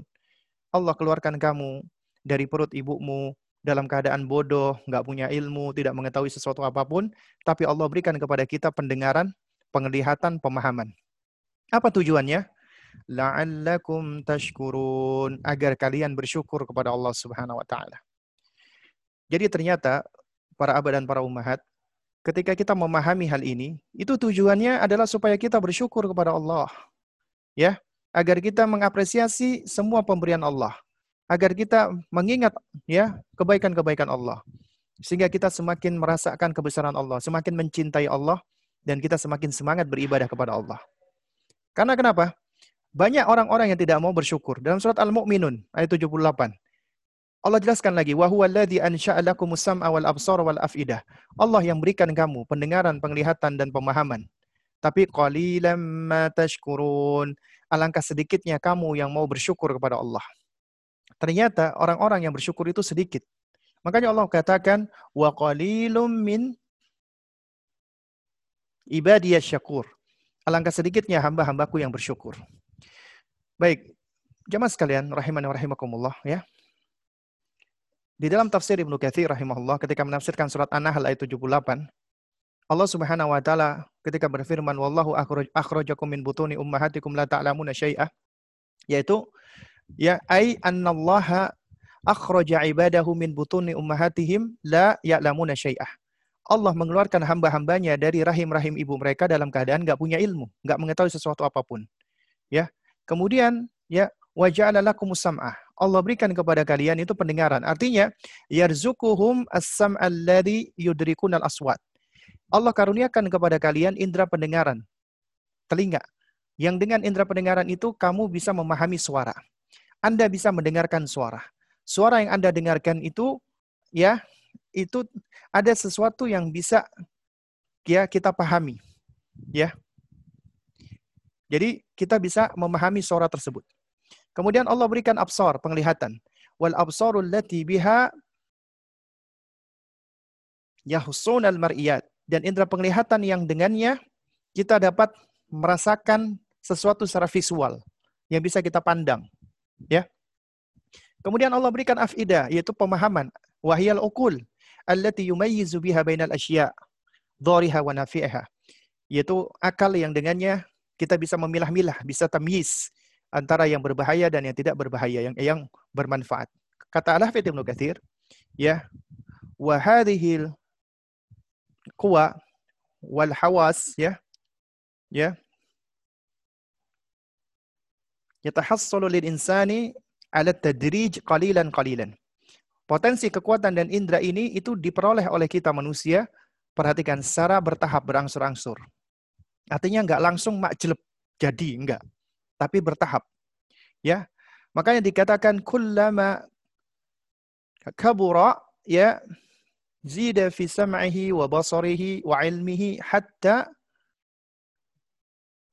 yablugha ashuddah. Dan setiap kali dia semakin bertambah usianya, semakin besar, maka akan semakin bertambah indera-inderanya, indera pendengarannya, penglihatannya, dan pemahamannya, sampai dia menjadi semakin besar, sampai dewasa. Wa innama ja'ala ta'ala hadhihi fil insani, dan sesungguhnya Allah menjadikan ini semua, Allah berikan ini semua kepada kita manusia. Apa tujuannya? Tujuannya tidak lain dan tidak bukan adalah liyatamakkan biha min ibadati rabbih ta'ala, untuk mengokohkan kita di dalam beribadah kepada Allah, agar kita semakin ya benar kokoh di dalam beribadah. Kemudian juga fayasta'inu bikulli jarihah wa adwi wa quwwah ala ta'ati maulah, dan untuk mensupport anggota tubuh, fisik dan kekuatannya dalam rangka menaati pencipta kita Allah. Nah, ini sedikit ya. Anak-anak kita juga sama. Ini berkembang. Kata Al-Hafidz Ibnu Katsir rahimahullah tadi, yaitu qalilan. Indra ini. Pertama sibyan, anak-anak 0-2 tahun yang dominan pendengarannya. Kemudian usia 2-7 tahun, gulam, tufulah, penglihatannya. Kemudian 7-10 tahun, yafi, yaitu sudah bisa tamyiz karena pemahamannya sudah sempurna. Kemudian baru usia hazawar, semuanya sudah sempurna. Tapi ketahuilah para abah dan ummahat, indera-indera kita ini akan dimintai pertanggungjawaban oleh Allah. Karena dalam surat Al-Isra ayat 36 Allah mengatakan, "Wala taqfu ma laysa laka bihi ilmun." Janganlah kamu mengikuti sesuatu yang kamu enggak punya pengetahuan tentangnya. Ya, kenapa? Inna sam'a wal basara wal fu'ada kullu ulaika kana anhu mas'ulah. Karena pendengaran, penglihatan, akal, pemahaman, semuanya akan dimintai pertanggungjawaban oleh Allah. Dan juga di antara yang perlu kita pahami, Allah berikan kita pendengaran, penglihatan, dan pemahaman, kemudian Allah Subhanahu wa Ta'ala uji kita untuk mengimani perkara yang gaib, termasuk Allah. Allah, dia ketika menciptakan kita, Allah tidak menunjukkan zatnya. Dan ini merupakan ketentuan dari Allah. Allah ciptakan kita dan Allah tidak menampakkan dirinya. Makanya Allah uji. Ada manusia-manusia karena tidak bisa lihat Allah, berarti mereka menafikan Allah, menolak Allah. Karena kita diperintah untuk mengimani perkara gaib. Ya, makanya manusia di dalam keimanan perkara yang gaib itu juga ada tiga golongan. Pertama, golongan yang a priori, yang menolak. Sesuatu yang tidak bisa mereka indrah dianggap nggak ada. Mereka orang-orang ateis. Ya. Atau yang kedua, mereka adalah orang-orang yang lebay, berlebihan. Ya, jadi menetapkan perkara gaib tanpa ada argumentasi. Mereka menetapkannya dengan fantasi, imajinasi, khayalan-khayalan, dongeng-dongeng, ya. Jadi seperti keyakinan-keyakinan akan adanya ya macam-macam ya, mitos-mitos. Ini animisme, dinamisme tentang adanya arwah leluhur dan yang semisalnya. Alhamdulillah Allah jadikan kita muslim, ya, keyakinan kita kepada yang gaib itu hanya berangkat dari wahyu Allah, dari Quran dan Sunnah. Jadi kita hanya mengimani perkara gaib apabila itu datang dari Quran dan Sunnah. Ini menunjukkan bahwasanya akal kita itu dijaga oleh Allah, disinari oleh syariat kita, ya. Nah makanya memang perkara yang gaib yang nggak bisa kita indra itu adalah ujian bagi indra kita, ya. Allah dalam Al-Baqarah mengatakan alladzina yu'minuna bil ghaibi wa yuqimuna sholata wa mimma razaqnahum yunfikun. Mereka adalah orang-orang yang mengimani perkara yang gaib. Yang perkara yang gaib adalah mereka membenarkan perkara-perkara yang nggak bisa ditangkap oleh panca indera mereka dan akal mereka begitu saja. Ya. Karena hal ini perkara-perkara gaib ini nggak bisa diketahui kecuali dari wahyu Allah dan juga dari Rasulullah sallallahu alaihi wa alihi wasallam. Nah, sedangkan orang beriman Allah sebutkan di dalam sejumlah ayat adalah mereka takut kepada Allah. Meskipun Allah nggak bisa dilihat dengan mata kepala mereka, tapi mereka meyakini. Dalilnya banyak, ya. Di antaranya adalah surat Al-Maidah ayat 94. Allah mengatakan, "Lamallahu man yakhafuhu bil ghaibi." Ya, agar Allah tahu siapa yang takut kepadanya. Ya, takut kepadanya yang mana Allah itu ghaib, Allah nggak bisa diindra. Ya, Al-Anbiya ayat 49. Alladzina yakhshawna rabbahum bil ghaibi wa hum minas saati musyfiqun. Ya, yaitu orang-orang yang takut kepada Rabbnya, Rabb mereka yang ghaib yang enggak bisa mereka lihat, ya. Dan mereka merindukan tentang ya datangnya hari akhir dan seterusnya. Taib, ini poin yang terakhir ya. Jadi setelah kita memahami ini semua, jadi kita harus memahami muhimmatuna, tugas kita, fungsi kita, tujuan kita. Allah ciptakan kita di muka bumi, yaitu adalah dalam rangka untuk ibadah. Dan kita harus paham para abad dan para ummahat, ya. Meaning of life, purpose of life. Karena ini adalah sesuatu yang tidak dipahami oleh kebanyakan manusia. Ya, orang-orang kafir mungkin ketika masa mudanya, masa kanak-kanaknya seperti anak-anak Jepang, memiliki kedisiplinan, kreativitas, tampak bahagia, ya. Itu karena mereka masih anak-anak, masih dominan dengan fitrahnya. Tapi karena mereka tidak pernah ditumbuhkan fitrah imannya, akhirnya ketika mereka sudah usia dewasa, usia balik, akhirnya muncul ya geliat-geliat fitrah dalam dirinya yang tidak disuburkan menjadi kegundahan, menjadi kegelisahan, muncul di dalam dirinya pertanyaan-pertanyaan yang nggak bisa mereka jawab. Untuk apa mereka diciptakan? Untuk apa aku ada di muka bumi ini? Apakah cuman ada kemudian tumbuh, kawin, meninggal dunia, selesai, ya. Nah, oleh karena itu makanya sebenarnya konsep kita pahami meaning of life sejatinya yang eksis, yang mewujud cuma dua, pencipta dan yang diciptakan, Allah dan makhluknya. Pencipta Allah pasti sempurna, zatnya sempurna, sifatnya sempurna, perbuatannya sempurna. Ini adalah konsep mendasar. Makhluk yang diciptakan alam semesta, makanya alam itu adalah kullu ma siwallah, segala sesuatu selain Allah, itu makanya disebut alam. Arsy, Al-Qalam, Lauhul Mahfud, langit, bumi, malaikat, jin, manusia, hewan, tumbuhan, dan lain-lain. Itu semua alam, ciptaan Allah. Dan alam, ciptaan Allah, itu pasti tidak sempurna. Ya, makanya Al-Quranul Karim itu perkataan Allah, kalamullah. Bagian dari sifat Allah. Karena Allah sifatnya kalam, berbicara. Sehingga kita nggak boleh mengatakan Al-Quran itu adalah ciptaan Allah. Ya, karena itu adalah ucapan Allah. Nah, Allah berikan kepada kita manusia, ya, itu ada fitrah, akal, syahwat, naluri, juga diantaranya ada wijdan dan ma'asyir, ya, kelewatan, yaitu emosi dan perasaan-perasaan. Ya, nanti mungkin ini bisa kita bahas ya, karena waktu kita ya, sudah pukul 11 ya. Dan Allah menciptakan kita tidak lain dan tidak bukan adalah untuk beribadah. Wa ma khalaqtul jinna wal insa illa liya'budun. Ya, aku ciptakan jin dan manusia untuk beribadah, menyembah. Kata Abdullah Ibnu Abbas radhiyallahu ta'ala anhuma, ay liwahidun, mentauhidkan Allah. Ya, apa itu ibadah? Nah, ibadah secara bahasa al-khudu wal inqiyad wa tadallul, merendah, tunduk patuh, menghinakan diri. Artinya, ya, ketika kita merendahkan diri kita, kita tunduk patuh dan menghinakan diri di hadapan Allah, itu ibadah. Dan ibadah itu ada subjek, fa'il. Kita manusia, abid. Kita adalah hamba, ya. Dan apa namanya, predikat kita, ya, itu adalah menghambakan diri, menghambakan diri dengan kerendahan, kepatuhan, dan kehinaan. Dan yang menjadi objek kita adalah Allah, al-ma'bud, yang disembah. Kita abid, dan predikat kita adalah perbuatan menghambakan diri, dan Allah adalah objek kita, al-ma'bud, yang kita sembah.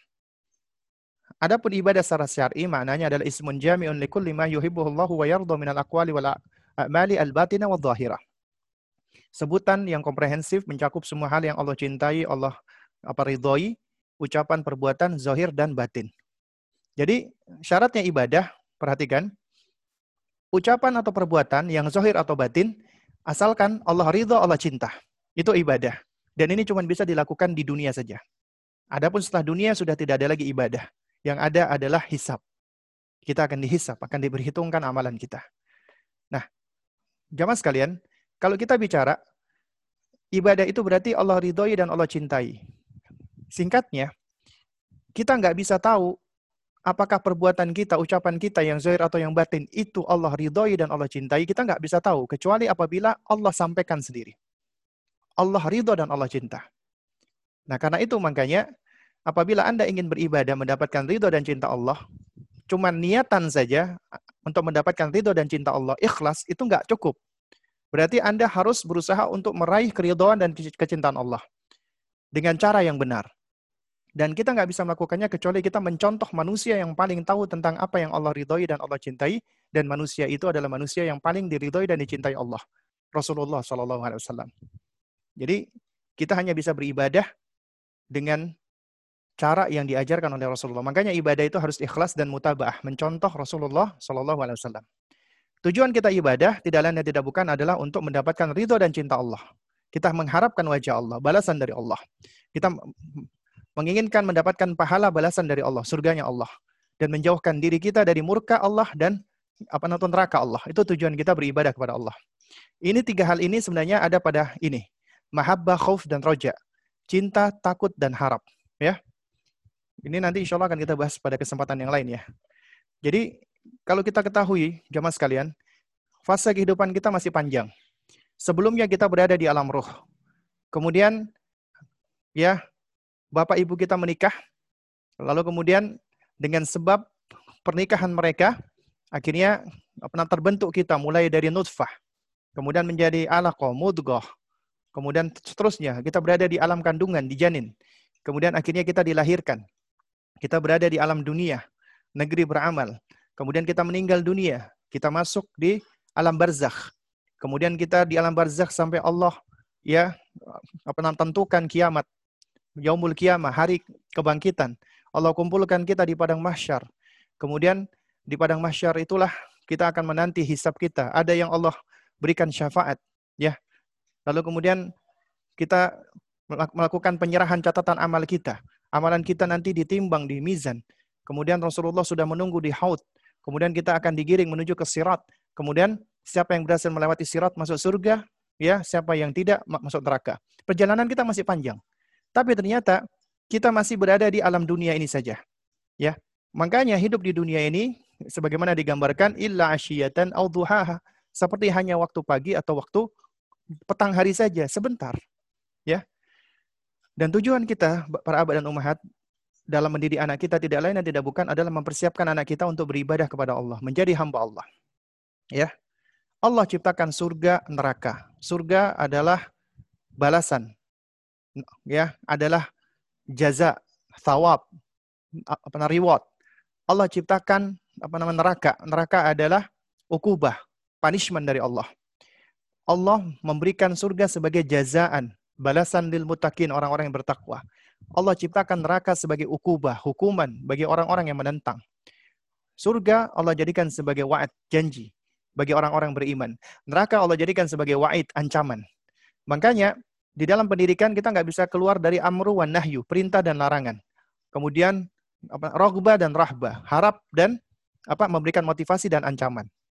Nanti akan kita bahas ya, detailnya itu nanti pada kesempatan-kesempatan berikutnya.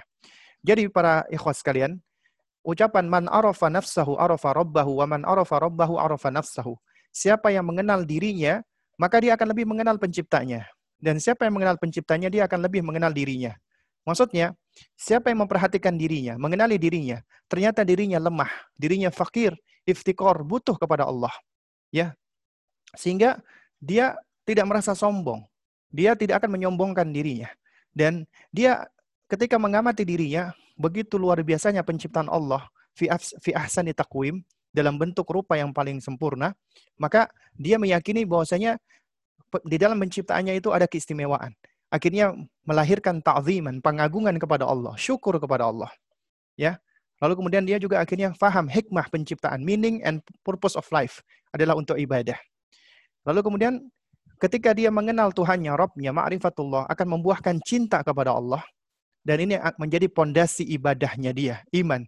Karena iman itu sejatinya adalah mengikuti dalil, hujjah, burhan, argumentasi, ayat-ayat yang terang, baik berupa ayat-ayat mandhura al-mar'iyah, ayat-ayat yang bisa dilihat, diobservasi, diamati, dicermati secara visual, dan banyak Al-Qur'an yang mengajak kita untuk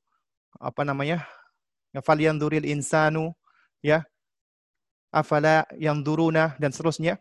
Itu ayat-ayat al-mandhurah, kauniyah secara visual, dan ayat-ayat masmu'ah, al-masmu'ah al-maqru'ah, ayat yang didengar dan dibacakan, yaitu ayat-ayat Al-Qur'anul Karim, ayat qauliyah.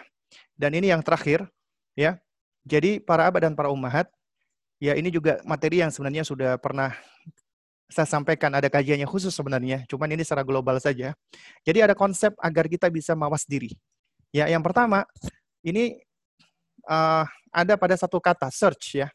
Yang pertama seek, search, cari tahu. Kita cari tahu tentang diri kita. Kita berusaha mengenal diri kita, mengidentifikasi diri kita. Cari tahu tentang kelemahan-kelemahan diri kita dan seterusnya. Kemudian E-nya kita evaluate, kita mengevaluasinya. Apa yang kurang dari diri kita, dari sikap kita kepada anak kita, di dalam mendidik mereka dan seterusnya. Kemudian acknowledge, kita akui, kita itiraf. Oh, ternyata saya kurangnya seperti ini. Ternyata saya memang butuh ini dan butuh itu. Acknowledge, itiraf, akui. Ya. Kemudian setelah itu baru reinforce. Kita mengumpulkan kekuatan kembali. Kita mengumpulkan power lagi. Ya. Kemudian baru change, kita lakukan perubahan dan kita move on, ya. Baru kemudian kita hang on, kita berpegang erat alias kita bersabar dengan hal tersebut. Ya, mudah-mudahan yang sedikit ini bisa memberikan manfaatnya, dan mohon maaf ya jika materinya kok agak panjang ya. Bukan agak, memang panjang. Sehingga sudah pukul 11. Ya, dan mudah-mudahan bisa memberikan manfaat. Baik, ini mungkin ada pertanyaan dari para abah atau ummahat yang ingin bertanya, silakan, baik secara tulis di chat ataupun bertanya langsung. Silakan yang ingin bertanya.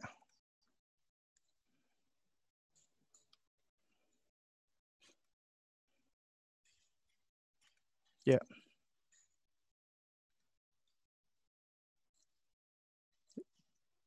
Ada yang ingin bertanya? atau sudah penuh, ini full ini, materinya banyak banget, panjang banget nih. Yang ingin bertanya silakan raise hand yang mau bertanya langsung, atau silakan ketik di form chat ya. Dan kalau nggak ada pertanyaan ya alhamdulillah, ya mudah-mudahan karena ngerti ya, bukan karena bingung ya.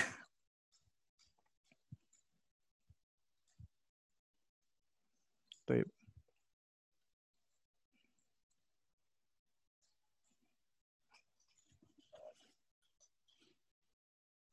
Nggak ada pertanyaan yang masuk ya? Soalnya sebab saya cek di chat nggak ada pertanyaan nih.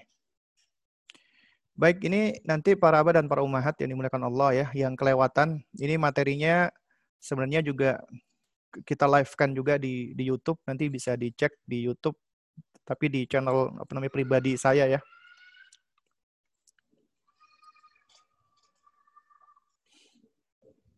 Ya.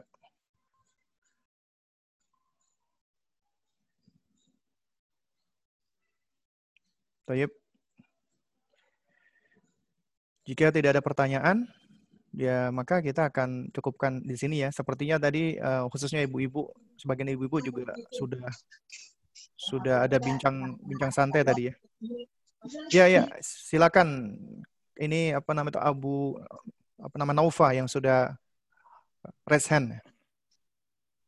Assalamualaikum warahmatullahi wabarakatuh. Waalaikumsalam warahmatullahi wabarakatuh. Izin bertanya Ustaz, untuk orang tua Ustaz, yang ilmu yang perlu diprioritaskan Ustaz, kan tujuan utama pendidikan anak adalah untuk menyiapkan anak beribadah kepada Allah Subhanahu wa taala. Iya. Yang anak alami sama istri mungkin orang tua juga perlu belajar Ustaz sebelum menularkan ilmunya, terutama ibadah Ustaz, karena yang selama ini anak rasakan ilmu syar'i itu sangatlah luas. Nah, kira-kira di waktu yang cukup padat apa saja ilmu yang harus diprioritaskan Ustaz? Baik. Jadi ya, jadi yang pertama yang antum katakan benar, bahwasanya orang tua wajib untuk memiliki ilmu sebelum mendidik. Karena memang aktivitas pendidikan itu sejatinya adalah ibadah, butuh ilmu. Artinya kita butuh ya adanya pijakan-pijakan di dalam melakukan aktivitas ibadah tersebut. Selain ikhlas, maka kita harus benar melakukannya.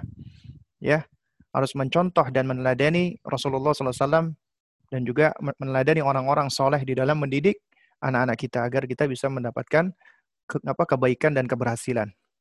Harus ada ilmu. Makanya dikatakan oleh penyair Arab, dia dikatakan adalah fakidu syai' la yu'ti. Orang yang nggak punya apa-apa nggak bisa ngasih. Anda kalau mau ngasih, Anda harus punya sesuatu yang akan diberi. Makanya kewajiban kita adalah harus berilmu. Ini juga merupakan konsekuensi dari yang sudah kita bahas pada pertemuan yang kemarin tentang visi dan misi keluarga Muslim. Ya ayyuhalladzina amanu qu anfusakum wa ahlikum nar. Jagalah diri kalian dan keluarga kalian. Seruan pertama kali adalah kepada diri kita. Artinya diri kita terlebih dahulu harus kita siapkan. Kita harus ya sudah mempersiapkan diri dengan cara belajar menuntut ilmu. Ya. Artinya kita orang tua juga harus belajar. Kemudian yang ketiga, ilmu apa yang paling penting yang harus kita persiapkan? Tentunya ilmu yang paling mendasar adalah akidah tauhid. Kita harus ngaji, belajar tentang tauhid, karena tauhid ini adalah pondasi mendasar. Ya, jika Anda ingin menjaga fitrah anak Anda dan fitrah anak Anda sudah berada di atas tauhid, Anda suburkan dengan Al-Qur'an dan Sunnah. Belajar tauhid dari Al-Qur'an dan dari Sunnah Nabi yang mulia alaihi wasallam. Ya, belajar akidah yang benar, akidah yang sahihah, agar fitrah anak kita termasuk fitrah kita senantiasa terpelihara dan terjaga dengan izin Allah Subhanahu wa taala. Kemudian juga kita harus mempelajari tentang sejumlah ya fikih-fikih yang prioritas yang penting tentang masalah sholat. Ya, artinya kita Muslim kan harus sholat. Ketika kita sholat maka kita harus tahu tentang hukum-hukum yang wajib kita ketahui. Demikian juga pula ketika Nabi bersabda, muru abna'akum bisolati wahum abna'u sab'i sinin. Perintahkanlah anakmu untuk sholat ketika usia 7 tahun. Ya, perintah Nabi kepada kita untuk memerintahkan anak kita sholat, itu adalah perintah ya agar anak kita melakukan ya apa? Yaitu mutlaqus shalah, bukan as-salatu al-mutlaqah. Apa bedanya? Bedanya kalau as-salatu al-mutlaqah, cuman nyuruh sholat doang kita. Kita cuman perintahkan sholat, mereka sudah sholat selesai. Tapi kalau mutlaqus shalah, artinya kita perintahkan mereka untuk sholat, dan kita ajarkan mereka semua perkara yang dapat menjadikan sholatnya itu yuslih, benar, sah. Sholat nggak akan sah kecuali dengan berwudu, toharoh. Kita ajarkan bab toharoh. Salat gak akan benar kecuali dengan menutupi aurat. Berarti kita harus udah ajarkan batasan-batasan aurat pada anak-anak kita. Ya. Dan seterusnya. Artinya segala hal yang dapat menjadikan salat kita dan anak kita itu sah dan sempurna, kita ajarkan kepada mereka. Jadi kita perlu belajar tentang salat. Kalau bicara tentang salat berarti kita perlu belajar tentang wudu, tentang toharoh, tentang mandi janabat, dan seterusnya. Ya, juga kemudian tentang aurat, batasan-batasan aurat, ya. Jadi ini perkara-perkara yang harus sudah kita pelajari. Nah, memang benar bahwasanya ilmu syariat itu adalah ilmu yang panjang, yang luas, yang detail. Ya, oleh karena itu makanya kita itu sejatinya dituntut untuk belajar secara taksil dan tafsil. Taksil artinya sistematis. Pelajari dulu dari yang ringan-ringan, dari yang mendasar dulu, dari yang ringkas-ringkas dulu sebelum yang panjang-panjang. Anda mau belajar, pelajari dulu dari buku-buku yang ringkas, yang pendek. Anda belajar tentang akidah, maka belajari dulu tentang al-usulul thalatha, qawaidul arba, ya baru kemudian beranjak ke kitabut tauhid, kasyfus syubuhat, ya baru kemudian ke itu akidah, thahawiyah, wasitiyah. Kemudian baru yang lebih kompleks lagi, tadmuriyah, dan seterusnya. Jadi harus mulai dari yang paling mudah-mudah dulu, sebelum yang berat. Makanya, ya metode robbaniyah di dalam mendidik, ya, sebagaimana kata Imam Bukhari, rahimahullahu taala, ya yang dimaksud dengan ar-robbani, ya yurabbiyan nasa ya bi siguril ilmi qabla kibarihi, yaitu seseorang yang mendidik dengan ilmu-ilmu yang ringan dulu, yang mudah dulu sebelum yang berat, sebelum yang besar. Itu metode rabbani. Makanya belajar itu harus taksil sistematis dan tafsil, terperinci, bukan cuma sekedar tahu, bukan cuma comot-comot aja, seperti kita makan, comot-comot, icip-icip doang gitu loh. Enggak seperti itu. Belajar itu harus tafsil, terperinci. Ketika Anda membahas misalnya tentang bab sholat, Anda enggak cukup cuma mengetahui bahwasanya sholat ini adalah hukumnya sunnah, tapi Anda harus minimal membaca hadisnya. Karena itu makanya ketika kita bicara tentang muru abna'akum bisolat, perintahkanlah anakmu untuk sholat, maka kita harus memperhatikan diri kita. Diri kita sudah ngerti sholat nggak sih? Kita mungkin udah sholat, tapi pertanyaan saya adalah, pernahkah kita sekali saja membaca, menelaah, dan mempelajari tentang sholat kita? Apakah sholat kita sudah benar-benar benar nggak sih? Ada dalilnya nggak sih? Sesuai dengan tuntunan Nabi nggak sih? Atau kita cuman belajar mengikuti ajaran-ajaran yang sudah diajarkan oleh orang tua kita atau guru kita tanpa pernah kita berusaha untuk mengetahui, membaca hadisnya. Ketika misalnya kita takbiratul ihram, bagaimana sih hadisnya Nabi, sifatnya takbiratul ihram? Memang ada khilaf, tapi pernah nggak sih kita baca? Kemudian ketika kita setelah takbiratul ihram, kemudian kita membaca istiftah atau iftitah, kita misalnya baca Allahumma ba'id baini wa baina khotoya atau doa-doa yang lain, pernah nggak sih kita membaca, memang benar bacanya seperti itu? Kita tahu nggak sih? Memang kita nggak perlu mungkin harus menghafalkan, oh ini riwayatnya, riwayat ini, memang. Tapi minimal kita sudah pernah menelaah. Yang kita lakukan itu memang sudah ada dasarnya. Mulai dari perkara-perkara yang paling mendasar. Ya, jadi ketika Anda sholat misalnya, Anda sudah pernah nggak sih mempelajari tentang sifat sholat Anda? Apakah benar-benar sesuai dengan sunnah Nabi? Nah, ini adalah mungkin hal-hal yang seringkali kita lalai dan lupa gitu loh. Ya. Juga tentang wudhu. Benar nggak sih cara kita, bagaimana cara kita berwudhu? Nah, oleh karena itu makanya ini saatnya bagi kita untuk berusaha ya lebih memperhatikan kembali, mengevaluasi lagi ya, dan kita berusaha untuk mempelajari kembali gitu loh. Hal-hal yang memang itu bagian dari perkara-perkara yang wajib kita ketahui ya. Ya. Nah, sehingga kita bisa untuk apa? Untuk menerapkannya dan mengajarkannya. Nah, juga di sini ada satu buku yang bagus ya, yang juga sudah kita terjemahkan. Judulnya adalah, ini PDF-nya juga sudah kita share ya. Judulnya adalah Anak-anak pun wajib tahu. Itu kami terjemahkan dari sebuah risalah yang berjudul Malayasa'u Atfalan Muslimina Jahluhu. Yaitu ya sesuatu yang tidak sepatunya anak-anak kaum muslimin itu tidak tahu. Itu artinya ya. Yang sudah kita terjemahkan menjadi anak-anak pun harus tahu. Di situ ada pembahasan akidah, kemudian ada ibadah atau fikih, ada adab dan seterusnya. Dan para abah dan para ummahat, ya Anda semua ketika mengajarkan minimal adab ya, adab makan, ya Anda pelajari, Anda praktekkan, Anda ajarkan, apalagi dari semenjak kecil. Kemudian itu menjadi kebiasaan anak Anda. Jadi setiap kali anak Anda mengikutinya, maka pahala akan selalu mengalir kepada Anda. Tapi kalau Anda konsepnya mendidik itu dengan cara ya menitipkan kepada guru, biar aja deh gurunya yang ngajarin, berarti apa yang Anda dapatkan tidak akan sebanyak dan sebesar seperti gurunya.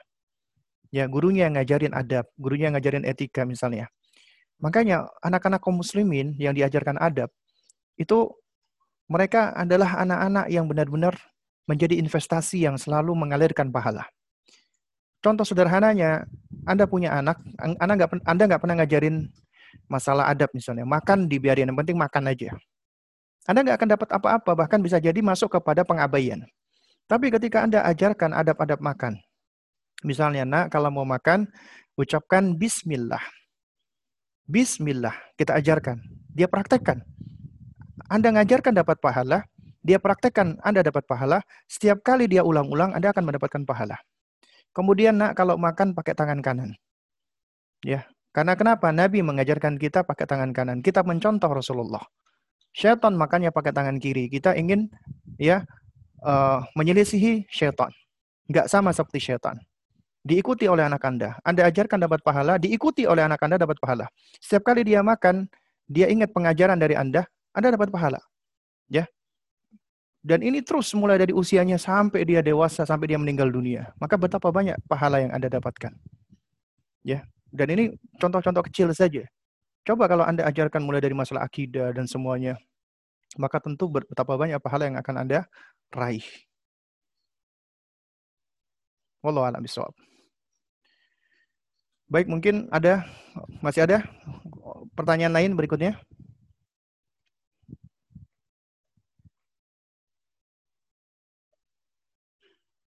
Juga ada ya? Oh, ini ada chat ya. Coba saya baca dulu ya. Oh, apa namanya, ternyata izin keluar. Baik ya, karena ini juga sudah pukul 11:30 ya. Sepertinya juga sudah tidak ada lagi pertanyaan. Dan sepertinya mungkin para orang tua, para abah atau para ummahat, ya mungkin sudah banyak berdiskusi tadi ya, di diskusi pengasuhan ya, atau bincang pengasuhan.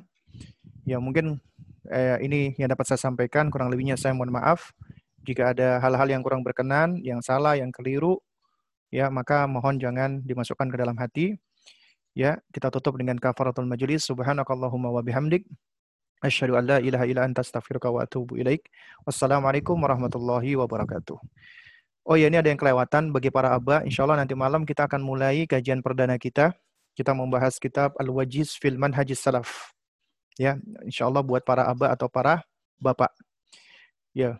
Baik, ini yang dapat ya kami sampaikan di kesempatan ini.